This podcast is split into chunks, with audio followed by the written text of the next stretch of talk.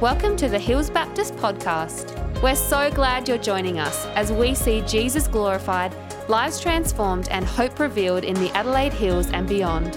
We hope you enjoy this message.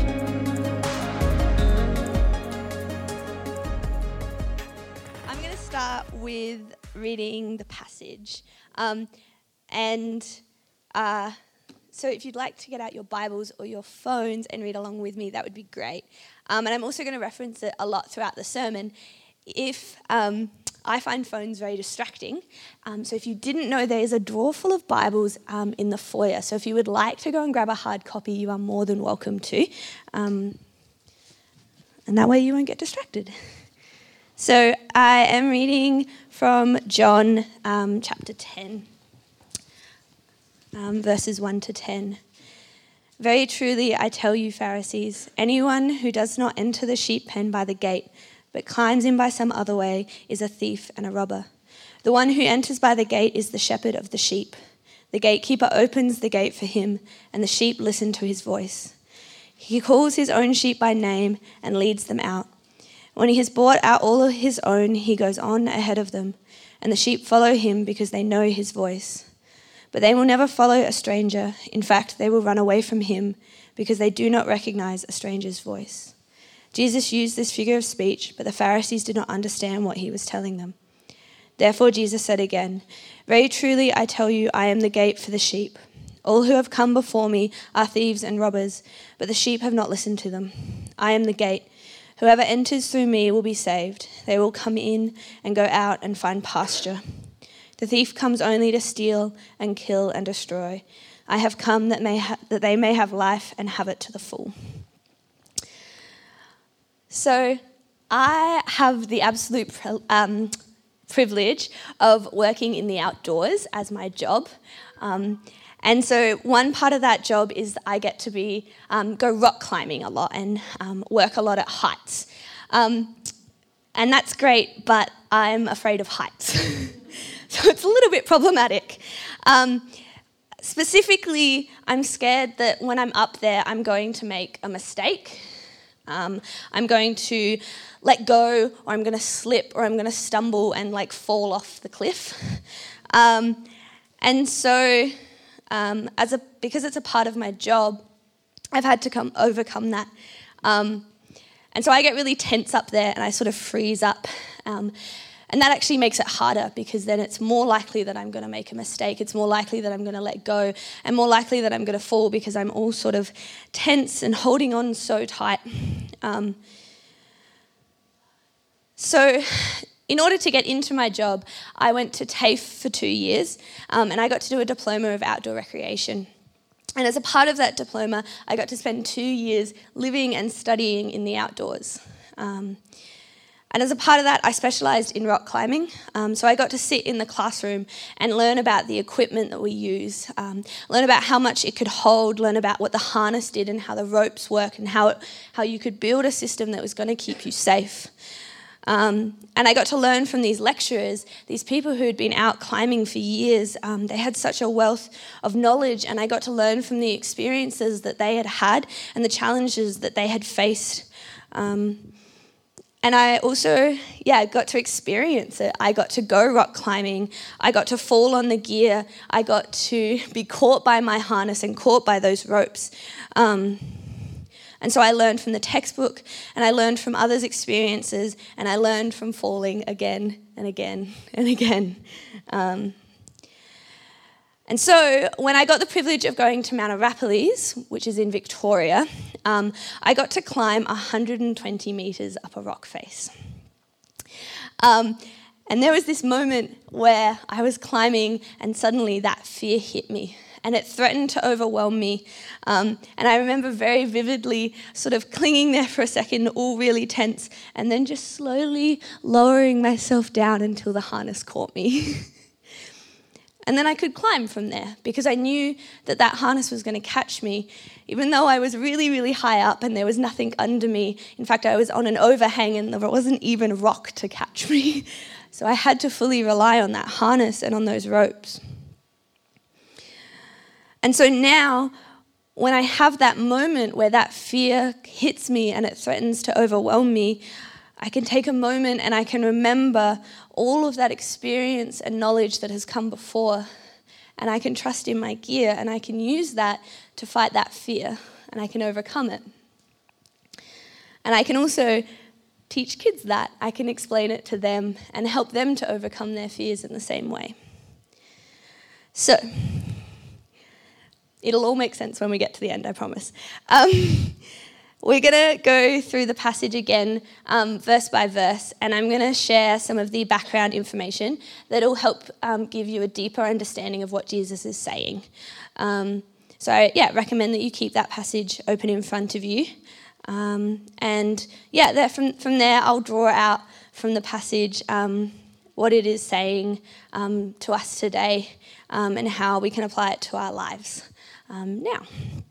So, verse 1 Very truly, I tell you, Pharisees, anyone who does not enter the sheep pen by the gate but climbs in by some other way is a thief and a robber. So, in the near, like, back then, there were two different types of shepherds there were the nomadic shepherds, um, and they would move from village to village um, and trade with lots of different villages, and there were those who would stay in one village and be based. The shepherds we're talking about here are those nomadic ones. Um, and so they would move their sheep around during the day, and then at night, um, they would move them into an enclosure that was formed naturally. So, something like a cave, or they would make one using what was available to them. Um, for example, the walls of an old house um, topped by thorny branches that would act like barbed wire. With these natural enclosures, there often wasn't a gate, and so the shepherd would sit in the gap and guard the way into the pen. They would be the physical gate. Sometimes there'd be more than one, flo- one flock of sheep in a pen, and so one of the shepherds would be sitting as the gate. So you really only had two options um, into the pen. You could either climb over those walls or you could walk past the shepherd. So the thief and the robber here, we can kind of assume that they don't have a good purpose. If you're going in over the wall, then you don't have the best interest of those sheep at heart. Um, and you're there to take for yourself. Um, you're not there to look after them or care for them. And so, verse 2 the one who enters by the gate is the shepherd of the sheep. Jesus labels those who go in over the walls as thieves and robbers, and so by contrast, the one who goes through the door is the shepherd. Um, and he would have to be known in order to go um, in through that way. Um, he has the right to enter, and he's recognized by that doorkeeper. Verse 3 the gatekeeper opens the gate for him, and the sheep listen to his voice. He calls his own sheep by name and leads them out. Sheep require constant care. Um, they have little ability to defend themselves or stay away from dangerous situations. Um, and so the shepherd had to be strong, resourceful, and cunning um, to bring the flock to water, to keep it together while it was grazing, and to protect it from a constant threat of predators. And so the shepherd sitting in the place of the gate ensures the absolute safety of the sheep. In doing so, the shepherd gives of himself to protect the sheep during the night. Probably wasn't very comfortable to sit as a gate. A good shepherd cared for his sheep and came to know each one. The sheep would know and respond to the voice of the shepherd alone. To be a shepherd was to devote all of yourself to caring for the sheep, it was to give your life to looking after them. Verse 4 When he has brought out all his own, he goes on ahead of them, and his sheep follow him because they know his voice. The sheep know the voice of the shepherd because they have spent time together. And the shepherd has led them to safety and pasture again and again. The sheep would not follow a stranger because they don't know them, they don't have that history. And the relationship between the sheep and the shepherd is based upon trust and knowledge of each other. Verse 5 But they will never follow a stranger. In fact, they will run away from him because they do not recognize a stranger's voice. Without that relationship, the, the sheep will not follow a stranger. They would run away like sheep today do. Um, and so to follow the sheep must first have relationship with that person. And that relationship was developed because the sheep had consistently been cared for over an extended period of time. Verse 6 this is the good stuff. Jesus used this figure of speech, but the Pharisees did not understand what he was telling them. So, to the original audiences, both Jew and Gentiles, the language of shepherd is closely entwined with the language around kings. So, for example, in a broader cultural, um, in the broader culture, the crook and fla- um, flail, which were the symbols of the pharaoh, um, was, who was the ruling monarch of Egypt. Um, so the crook originated from the staff that shepherds used to protect their sheep, and so it represented the pharaoh's role as a shepherd in caring for his people. And then there's another deeper understanding for the people of God. Um, the Old Testament connects kings to shepherds. Um, have a look at verses like 2 Samuel 5 2, 1 Chronicles 11 2, and Ezekiel 34, which we'll go into more depth with. Um, Ezekiel 34 and Psalm 23 take the cultural understanding of kings being like shepherds and describe God as the fulfillment of the king who is a shepherd in how he tends for his people. Because the relationship between shepherd and flock was so tight, it became a metaphor for the relationship between God and his people. And so Jesus is speaking about the leaders of Israel, connecting his message to the kings. But the Pharisees did not understand this. Verse 7 Therefore, Jesus said again, Very truly I tell you, I am the gate for the sheep. So, Ezekiel 34 speaks of the kings of Israel as shepherds and contrasts them against God, who is the good shepherd, and sets up David to be their shepherd. Um, so, I've listed on the screen, there's two sets of characteristics that compare the kings and compare God as the shepherd. Um, so, the kings. You only take care of yourselves, you do not take care of the flock. You have not strengthened the weak or healed the sick or bound up the injured. You have not brought back the strays or searched for the lost. You have ruled them harshly and brutally. So they were scattered because there was no shepherd. When they were scattered, they became food for all the wild animals. My sheep wandered over the mountains. They were scattered over the whole earth, and no one searched or looked for them. Because my flock lacks a shepherd, and so has been plundered, has become food for the wild animals, and because my shepherds did not search for my flock, but cared for themselves rather than for my flock. I am against the shepherds and will hold them accountable for my flock. The verse then goes on to describe God as a shepherd. I myself will search for my sheep and look after them. I will rescue them. I will rescue them from the places where they were scattered, and I will bring them out from the nations. I will bring them into their own land, and I will tend them in good pasture. I myself will tend my sheep and have them laid down. I will search for the lost and bring back the strays. I will bind up the injured and strengthen the weak. I will shepherd the flock with justice. I will judge between one sheep and another. I will save my flock that they will no longer be plundered. I will make a covenant of peace with them. I will make them and the places surrounding them a blessing. I will send down showers in season. They will be showers of blessing. They will know that I am the Lord when I break the bars of their yoke and rescue them. They will no longer be plundered by the nations, nor will, will wild animals devour them. They will live in safety, and no one will make them afraid. I will provide for them. Then they will know that I am the Lord their God, and with them, and that they, the Israelites, are my people, declares the sovereign Lord. Cool. Um, so the kings are, cate- um, are sort of the same as those thieves and the robbers. Um, they're not caring for the sheep, they're caring for themselves. Um, and so God is devoted to caring for the sheep, um, to give himself to look after the sheep. And so, just as the sheep know the voice of the shepherd, the people know what a good king should be like. And they've been waiting for this king to come. So, verse 8 All who have come before me are thieves and robbers, but the sheep have not listened to them. So, if we're connecting the, sh- um, the shepherds to the imagery of kings, then we can think of the robbers as kings who did not have the best interests of the people at heart, but instead had selfish motivations. So, the kings of Israel, um, there are good and there are bad kings. Next one. Next one. Yeah, that one. Um, so on the board are the two kingdoms, the north and the south. Um, and so the kings that are in red are the bad kings, um, of Israel, and the kings that are in green and kind of in yellow, they're like the good kings. So as you can see, the bad kings definitely outweigh the good. Um, and so most of them have been bad. Um, the kings that have come before have fallen short. Um, they have been thieves and robbers. Um, and, but the people have not listened to them. They are still waiting for a good king. So, verse 9 I am the gate. Whoever, whoever enters through me will be saved. They will come in and go out and find pasture. So, prior to the arrival of Jesus was 400 years of silence from God, known as the intertestamental period. So, this is the space between the Old Testament and the New Testament.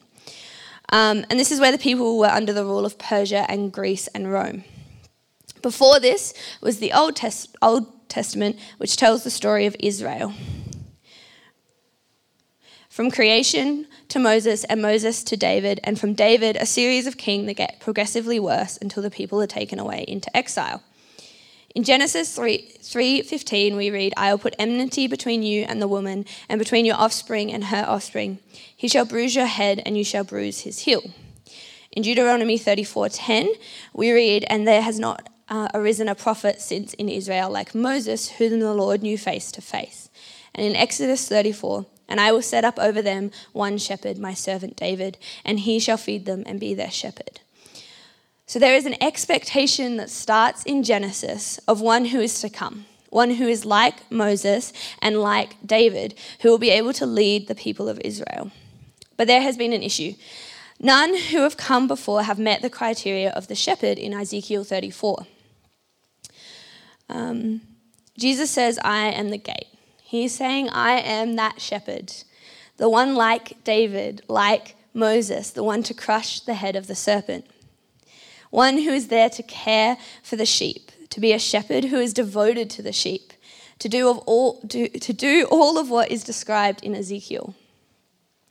Verse 10 The thief comes only to steal and kill and destroy. I have come that they may have life and have it to the full. The thief has not been there for the sheep.